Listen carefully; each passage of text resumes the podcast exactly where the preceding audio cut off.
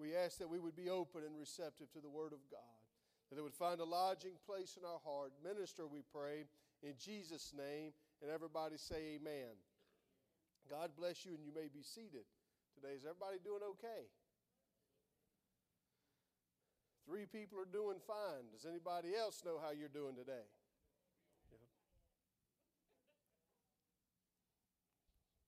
Somebody said they're not sure yet.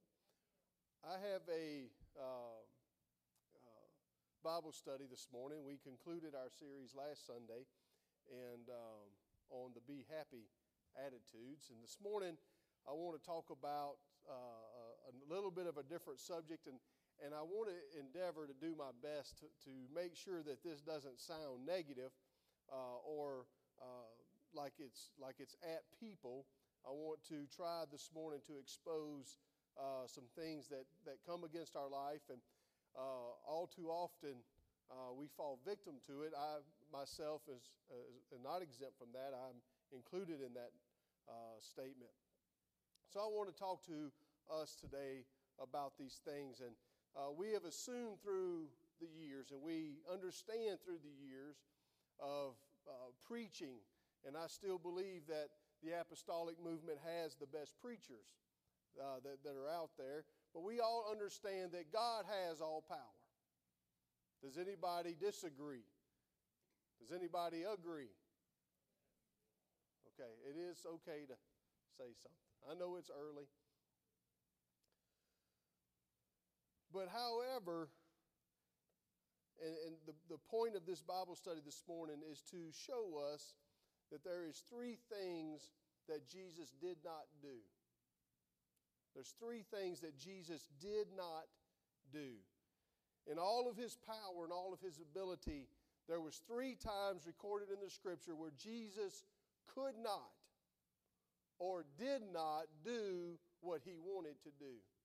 And I want to talk to us about those today. Now, don't, don't uh, say that Brother Merrill has said then that God doesn't have all power and Jesus is a, uh, withholding these things or not doing these things. He showed his power even in that and his power to restrain himself.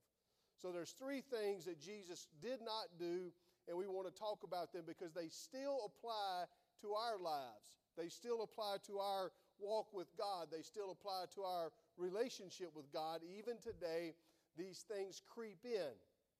And I heard years ago, uh, and, and I understand there's three forces that work in our lives, and, but I heard years ago there's two types of, of spirit that comes against us, obviously not of God, and they are those bold spirits that walk in, and then there's a subtle spirit.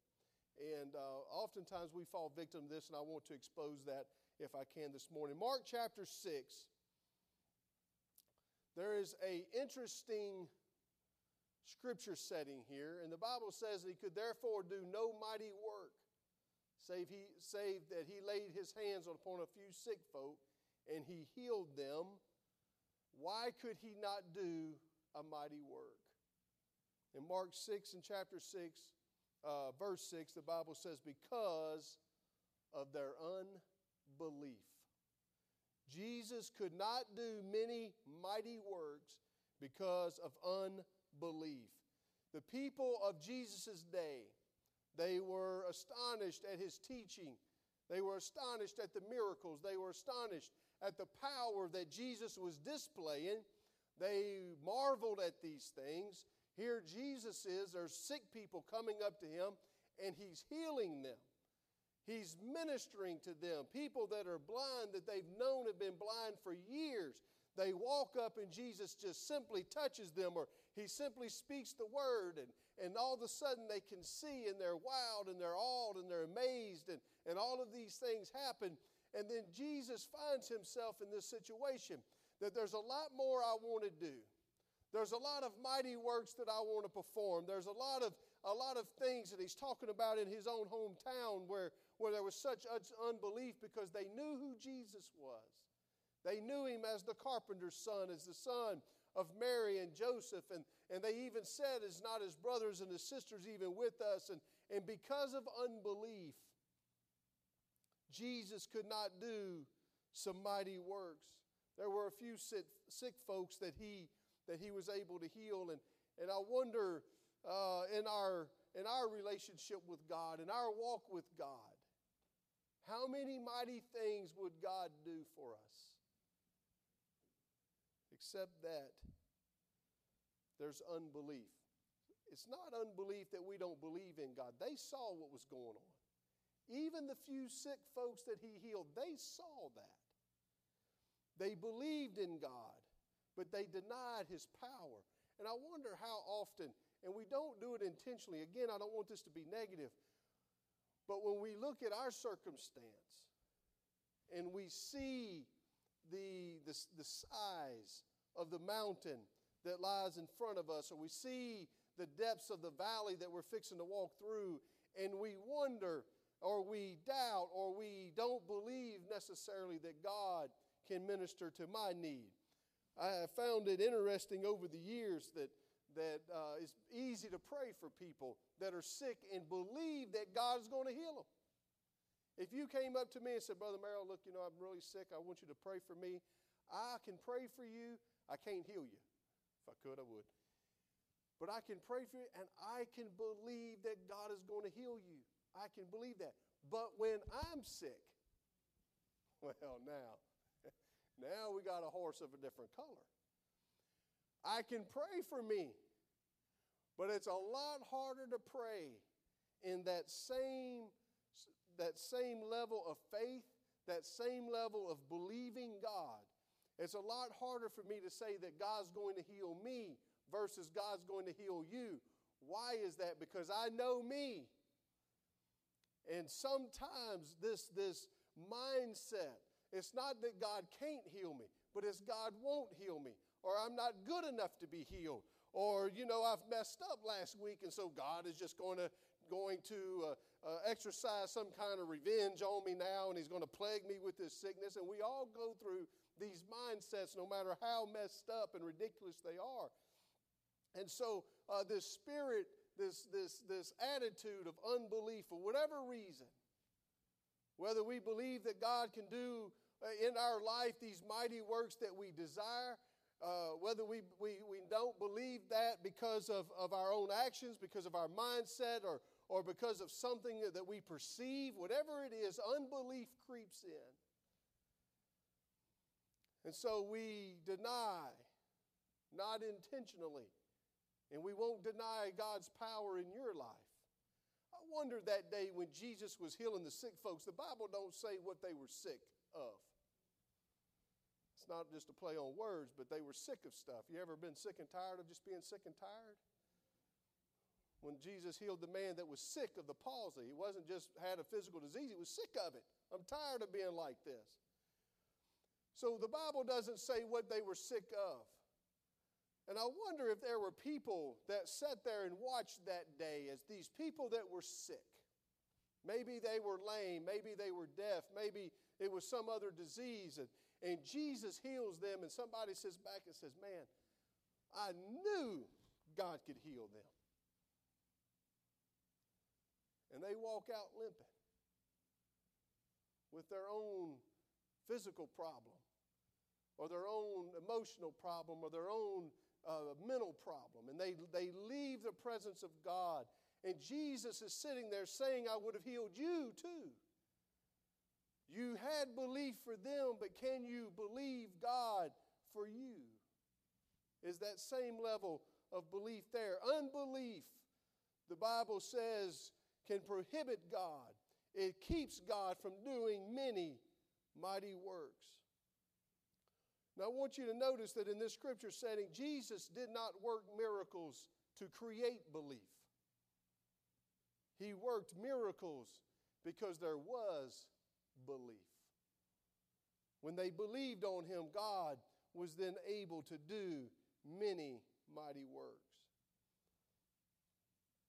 In today's society, and we talk often about today's society that has gotten so uh, anti Christ. It's gotten so anti God and the power of God. But in today's society, people have a tendency to accept the Christian teaching, but we don't, we don't necessarily, and I say we, it's, it's Christianity as a whole, necessarily buy into the power that Jesus has. We relegate ourselves to having to live with things way before we should. We, we just say, well, this is just the will of God that I have this in the rest of my life. And in doing so, we don't believe that God will take away or God will minister to the need we have or minister to the family member that we have or whatever the situation is. And, you know, we don't believe name it, claim it, and blab it, and slab it, and say it, and spray it, and all that stuff. But there are things that God would do in your life. There are mighty works that God would do. It's not necessarily healing, it's maybe not necessarily financial blessing, and all of us be millionaires. But what it is, is things that God wants to do. That because of unbelief, for whatever reason that it has crept in, it's crept in unseen, it's under the radar. I remember reading a story several years ago. In 1967, there was a war in the Middle East, and, and there were some the, the planes uh, that the country of Israel used to, to defend themselves and to take on their enemy. They flew out over the Mediterranean 50 feet off of, the, off of the level of the water. And they talked about how dangerous that is because the slightest uh, error at that speed is certain catastrophe. But they, they had to to get in under the radar. And sometimes things come in under the radar that we don't see creeping in, and unbelief is one of them. We sit oftentimes in the presence and the power of God, but Unbelief has insulated us from his blessing and the mighty works that he would do. In Hebrews chapter 12, verse 1, and I've never seen this. I've never seen this until I was studying this lesson. The Bible says, Wherefore, seeing we also are compassed about with so great a cloud of witnesses, and we all understand, we've all heard the scripture a million times. The Bible says, Let us lay aside. Somebody finish that.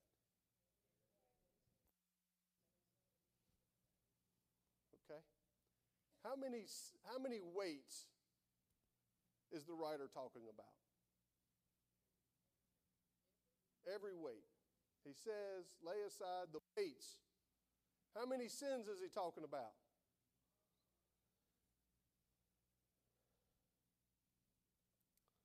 He says, Let us lay aside every weight and the sin.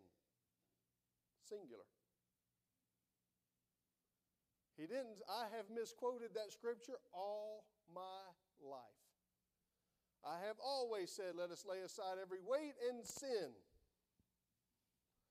Let us lay aside the weights and the sins but I noticed in studying for this, he said, Let us lay aside every weight and the sin which does so easily beset us. There is a singular sin that the writer is talking about. There are many weights. These things weigh us down in life. They can be any sort of thing that can be a weight. It's not necessarily a sin. It may not necessarily be evil. It may not necessarily be wicked, but it is a weight. A weight eventually will cause you to fatigue. A weight will eventually cause you to give up. Uh, many of you have heard that uh, through uh, during World War II, the Japanese uh, had a bunch of American and British prisoners that they uh, that they would put these big stones on their back and they made them march up and down the mountain. And many uh, stories about this have been written and told. And and some of these guys would be so fatigued and they knew that if they, they lay down or if they fell down, they would simply be shot. And, and they would lay down, they would tell their buddy, I'm going to lay down because I just can't carry the weight anymore. And in our lives, there's weights that we deal with. It's, it could be jobs, it could be family, it could be money, it could be anything that it just weighs us down and it gets to be so heavy. Talk to people with such burden burden for lost family members, burden for what, whatever the circumstance or the situation or whatever it is in life. And they get weighed down, and finally, in some way or shape, fashion, or form, they come and they say, I'm going to give up. I just can't carry this burden anymore. It's a weight. And, and, and Paul is writing and says, lay aside those weights. Don't continue to carry that. But then he says, lay aside the sin, the one sin that so easily besets us, not them, not y'all, not those people, not the heathen, none of that. He said there is a sin that so easily besets us, all of us. Everybody gets included. Everybody say, me. You have to lay aside this sin. So do I. What is that sin? There is a single sin that besets us. Most commentaries believe that the single sin that Paul is writing about is the sin of unbelief. If you can get past unbelief, unbelief in the Word of God, unbelief in the power of God, unbelief in the name of God. If you can get past all of that, the rest of the sins will take care of themselves. Man, y'all are looking at me like a cow looking at a brand new gate, and I just don't know if you're sleepy or if you're listening. Somebody tell me you're listening. Okay. I think I heard one person say they were sleeping. If we can get past unbelief, how many times have I heard it? Maybe you've even heard it. You talk to somebody about something that's going on, well, I just don't believe that. There's the problem. You know, your life could be just a, a million times better if you could get a hold of it. I just don't believe that. I don't believe that God meant that this way. I talked to a guy one time that told me the reason why he didn't believe or didn't uh, obey a lot of scriptures, he didn't know how God intended it. He was trying to find the intention of the scripture. Okay? And then complained that his life was powerless. Guess why? If we can get past unbelief, I have heard it a thousand times, Brother Merrill. I just don't believe the Bible means it that way. I don't believe it's for us. I don't believe God intended that. I just don't believe that. Guess what the problem is? It's unbelief. It's unbelief. And if we can get past it, if we can understand that God is God and that He has our best interest at heart, and He put, gave us His Word, and He has put us in our heart a longing for the Word of God and the things of God, whether we want to accept it or not. It's inside of every man a measure of faith. And, and so we, we, we, we have to, uh, to understand and to get past this unbelief and just say, God, I'm going to take your word at face value. And if you say it, even though I don't like it, I'm going to believe it and I'm going to do it. I'll accept the blessing. We have a lot of people that like the blessing. Well, God says, you know, He's faithful and just to those forgive those that ask Him, and He does say that. Read the rest of it. So many of the things that God says He's going to do is a covenant. I'll do this, but you have to do this. Get past unbelief. Know that God is God and God has all power. God can do it. God will do it. But Brother Merrill, I've never I've not seen God do such and such in all my life. Don't worry about it. You understand, and I will use sickness because that's one that's closest to all of us. We all eventually, at some point in our lives, going to have a physical ailment. And I know the crowd that I'm speaking to, and there's probably three or four people here today with a physical ailment. We take some kind of pill for something. Well, I know that I'm just going to live with this the rest of my life. You know, the Bible says that in heaven there's no sickness. You won't have high blood pressure in heaven.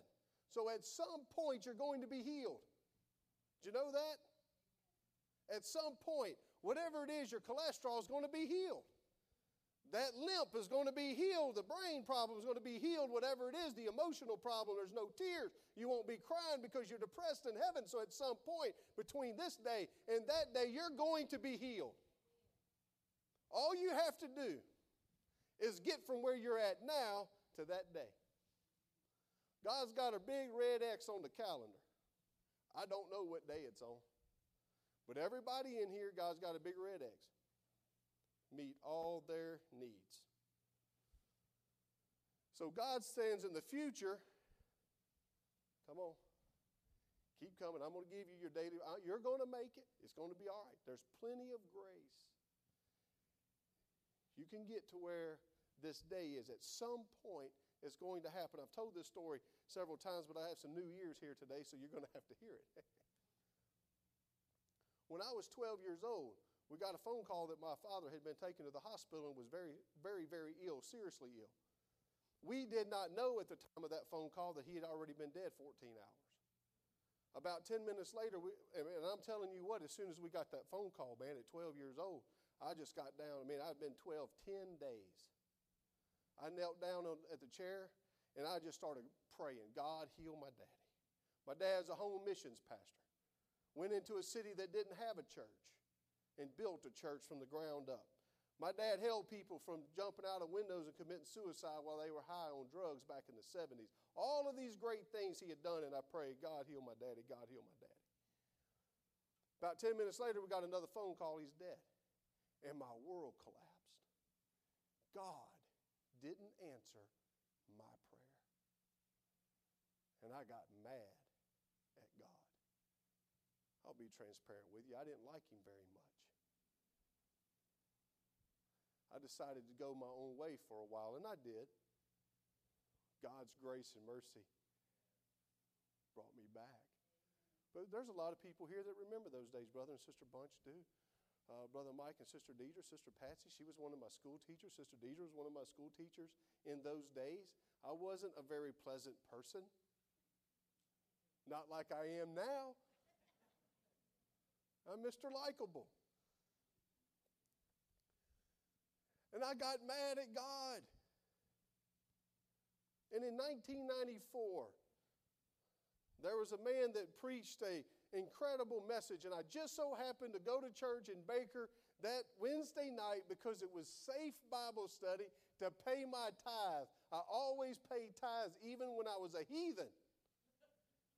And I went to church that night to pay my tithes because it was Wednesday. Nobody feels conviction on Wednesday, they're safe. And so I went. And just so happens, the bunches will probably remember there was an evangelist there. His name was Jeff Moses. And he was preaching on revelation and prophecy in the end of the world. And oh my goodness.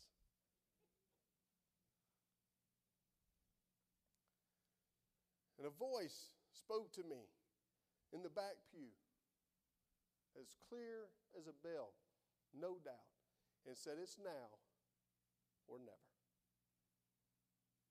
And I knew what was going on. I knew what time it was. It was time to get my heart right with God. And so I walked out of that pew.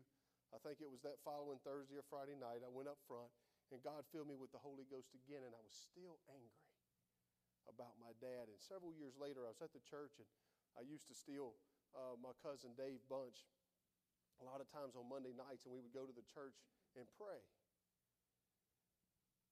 Wonderful, wonderful, wonderful prayer meetings. And one night, he couldn't come for whatever reason. I was at the church, I was by myself, and I could take you to that spot today. And I knelt down at the front pew. We had two rows of pews in that church, and it would have been about right here if that was the center aisle. And I knelt down and I was praying, and, and something came over me, and I just kind of raised my head up and I looked up and I said, God, I forgive you. And when I said it, a spirit of God came in. Not that God needed to forgive, be forgiven, understand, but I needed to forgive. And a spirit enveloped me. When I was 12 years old, the day my, when, the, when the phone rang the second time and I watched my mom pick it up, before she said a word, there were, I could literally feel two arms wrap around me. I literally felt that. Found out later, I understood later it was God. As soon as I said, God, forgive you, two arms wrapped around me. And God spoke to me that day, and I'll never forget it. He said, I'm not done yet. Your prayer is still going to be answered. And it, like lightning, went off in my. I prayed for God to heal my dad. I didn't say when. And so when the trumpet sounds and we're all resurrected, and if I'm alive when the rapture happens or when I'm dead when the rapture happens, whatever, it, whatever the case is, I know that my dad is going to ascend into heaven and he will be healed.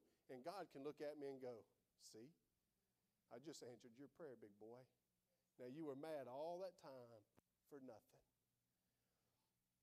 Understand that unbelief, though we don't see it manifested in front of us instantly, though we don't always see the answer to our prayer the way we want to see it, when we want to see it,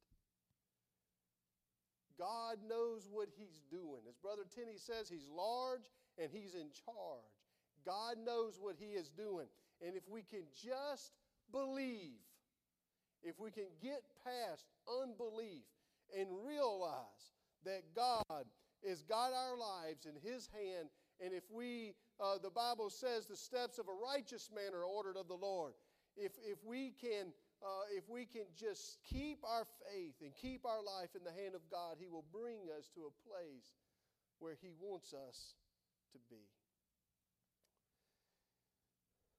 So God did not many mighty works because of unbelief. In John 16 and 12, the Bible says, Jesus speaking said, I have yet many things to say unto you, but ye cannot bear them now.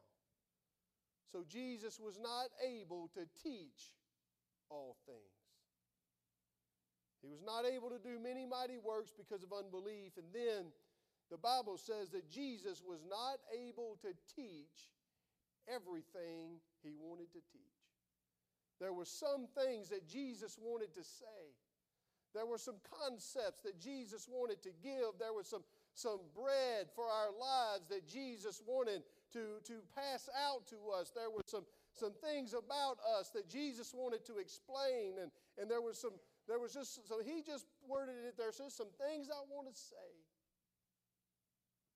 can't handle it. You're not at a place spiritually, mentally, emotionally that you can understand or that you can accept the words that I have to tell you. And so I'm going to restrain myself rather than putting more on you than you can bear, rather than loading you down with, with things that you can't understand. I'll just restrain myself because I know these things can destroy you.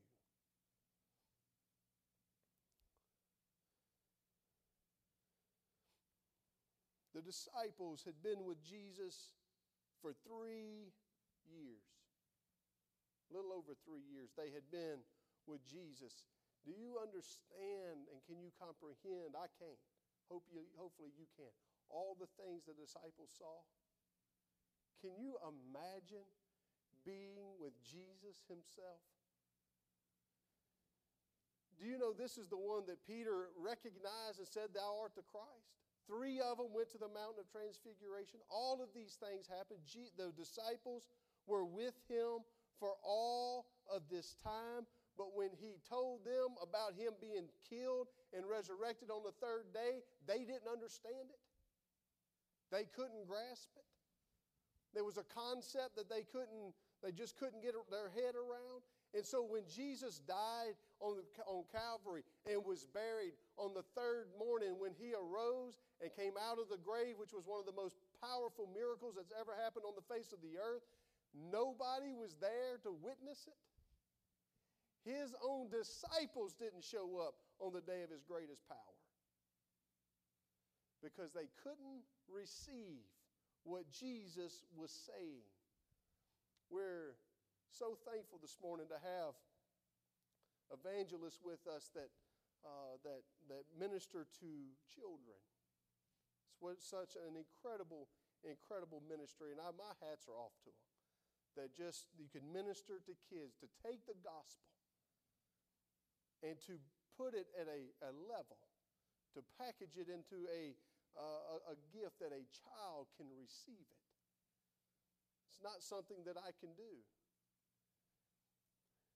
And sometimes things that God would desire to give us are a little above our head. And it's quiet. I hate when it gets this quiet. I'm glad we're having a wild service next. Well, not wild, but having a great service next. It's going to be wild. Y'all going to enjoy it. Maybe it will wake us all up.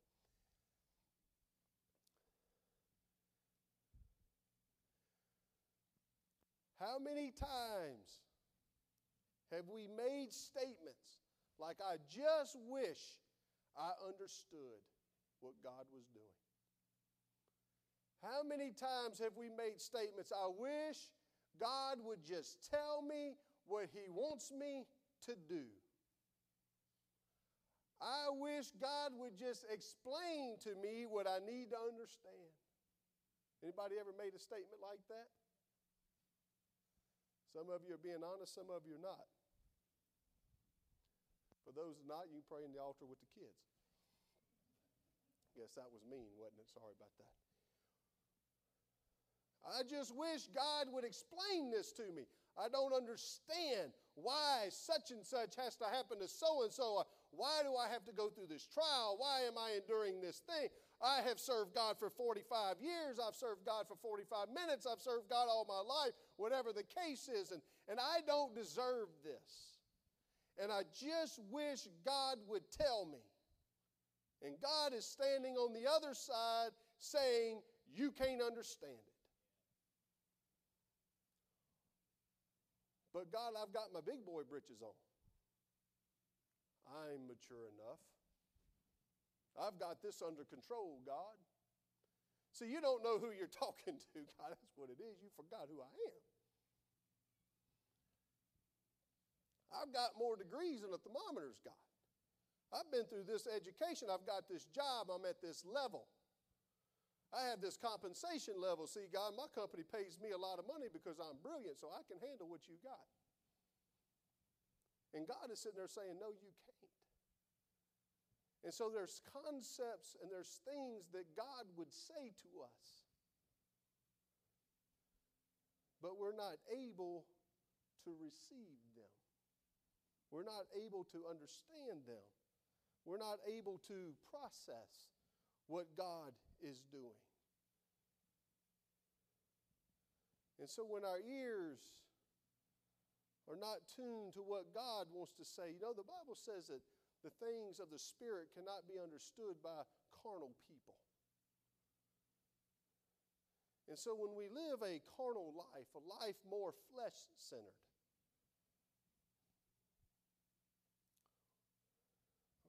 should I say it? Won't get in trouble.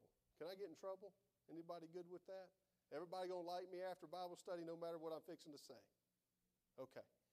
Do you know I have to schedule our church events in dealing with the men around football games? You know why? People don't show up if the football game's on. See, I'm in trouble. I told you. It's pathetic. I had somebody one time that was so in, and I, am not against football. Don't, don't misunderstand me. But I had somebody one time whose marriage was falling apart because of football wanted marital help. I said, Go ask Les Miles. He's the cause of your marital problem. Go get him to fix it. I didn't really say that, but I wanted to.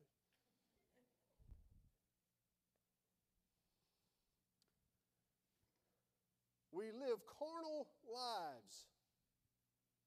Carnal lives. Our biggest worries or football. This past Wednesday, was it this past Wednesday night? Or this pa- uh, the Wednesday night before, whatever it was. Uh, Brother Jason Cooper was teaching and preached, taught, and preached an incredible Bible study on the spirit of an orphan. If you didn't hear that, you need to go to our website and listen to it. While that was going on, and we had 40, 45 people here, across the road was a football game, a, a junior varsity game, and there was thousands. Not against football. The point is, those people's lives are full of trouble, full of heartache, and they wonder why God doesn't speak to them and why God doesn't minister and why God doesn't tell me where, your plan and what your will and who should I marry and who should I not marry and all these things. Why don't God speak to me? But they're not listening. They're not able to handle because they live a carnal life. And it's not just football brings carnality. You understand if we live a life that's prayerless, if we don't fast, if we don't study the Word of God, if you're not faithful to the house of God, if you're not faithful to the commandments and the laws of God, if these things are missing out of your life and you live a carnal life, expect that God can't tell you some things. That was kind of negative. I'm sorry. It is what it is. It's true. See, I smile, tries to lessen the impact. You know. People don't get as mad. We have to turn our ears to the things of the Spirit. But, Brother Merrill, not everything God says is what I want to do. I know.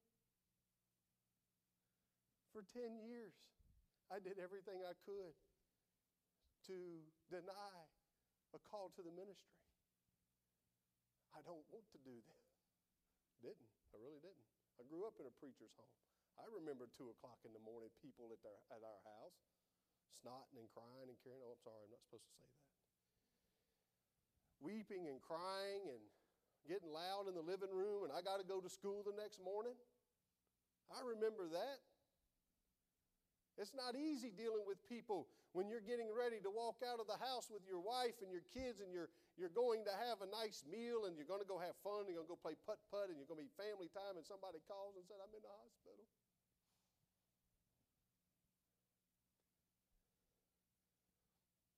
Sometimes what God wants to say isn't pleasant. Sometimes it's not what we want, but we have to turn our ears to the spiritual things and listen to what God has to say. And as we grow and as we develop and as we mature spiritually, God will tell us more and more and more, and we'll understand more of the will of God and more of the plan of God. We all want to know what the will of God is, but so many times we're not able to hear it, or we don't want to hear it, or we disagree with it. God, I want to be such and such. I want to be a mighty preacher. And God says, I don't want you to be a preacher. We don't want to hear that. I want to be, God, I want to be a song leader. And we can't sing worth a flip. God don't want us to be a song leader. Listen to what God says and turn our ears spiritually and not base it on what we want and what we say. I didn't get to the third thing today, and if God wills, then maybe next Sunday we will. I hope that you uh, received a little something today.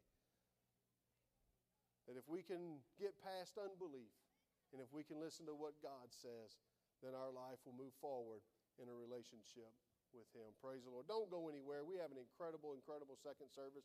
Kids are already starting to come in, and uh, you're not going to want to miss it. God bless you. You're dismissed in Jesus' name.